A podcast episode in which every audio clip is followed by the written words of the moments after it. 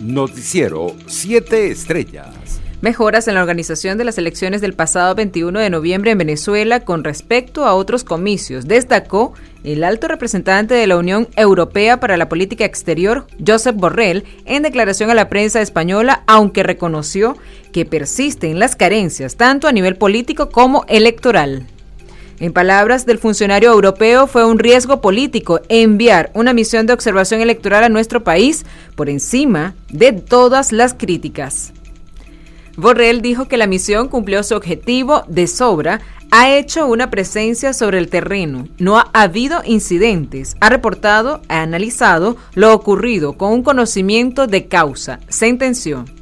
Por su parte, Juan Guaidó expresó su respaldo al discurso del presidente de Estados Unidos, Joe Biden, durante la inauguración de la Cumbre por la Democracia, que se inició el día de hoy. Compartimos con él que la lucha contra el autoritarismo es clave para la defensa de la democracia, escribió el dirigente político venezolano en su cuenta en Twitter. En otras noticias, el secretario general de Sintra Ferrominera, Rubén González, denunció que las autoridades del Centro de Procesados Militares Oriente mejor conocida como la cárcel de la pica, prohíben insumos a los presos políticos y humillan a sus familiares. A través de la red social Twitter, González responsabilizó de esta situación al director del penal, coronel Franklin Vázquez Delgado, y el subdirector Naudi Alvarado.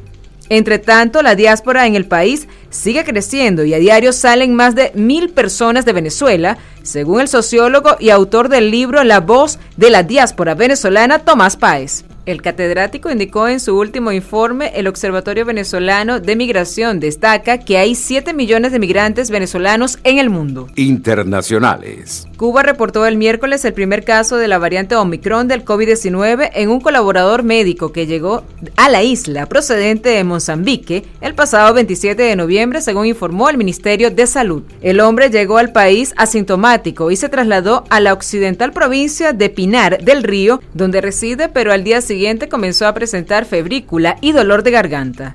Luego de acudir a un hospital, el facultativo se practicó un test de antígeno que dio positivo, señaló la cartera sanitaria cubana.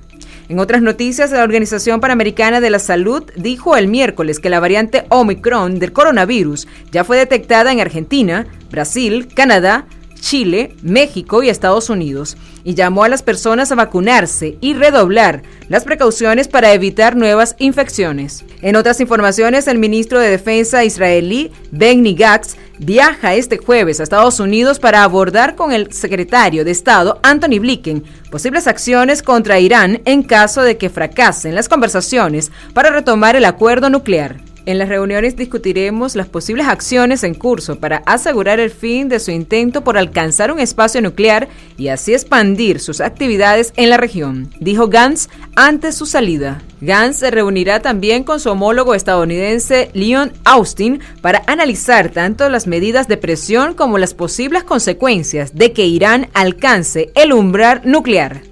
Entre tanto, el primer ministro británico Boris Johnson y su esposa Carrie anunciaron el nacimiento esta mañana de su segundo hijo en común, una niña.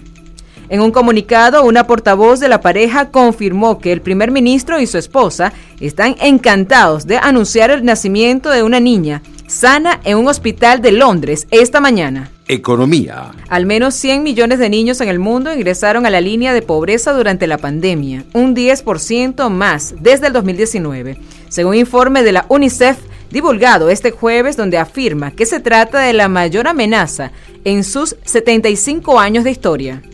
Mientras aumenta el número de niños hambrientos que no asiste a la escuela, maltratados que viven en la pobreza o que se ven obligados a contraer matrimonio. El número de niños con acceso a atención médica, vacunas, alimentos suficientes y servicios esenciales está disminuyendo, remarcó la directora ejecutiva del Fondo de Naciones Unidas para la Infancia, Henrietta Fore. Deportes. Tiger Woods anunció el miércoles su regreso a la competición tras su grave accidente de coche y detalló además que en el torneo de su vuelta estará acompañado por su hijo, el también golfista Charlie Axel Woods. Aunque ha sido un año largo y desafiante, estoy muy emocionado de cerrarlo compitiendo en el PNC Champions con mi hijo Charlie Jugaré como un padre y no podría estar más emocionado y orgulloso, escribió Tiger Woods en su cuenta de Twitter. Noticiero 7 Estrellas.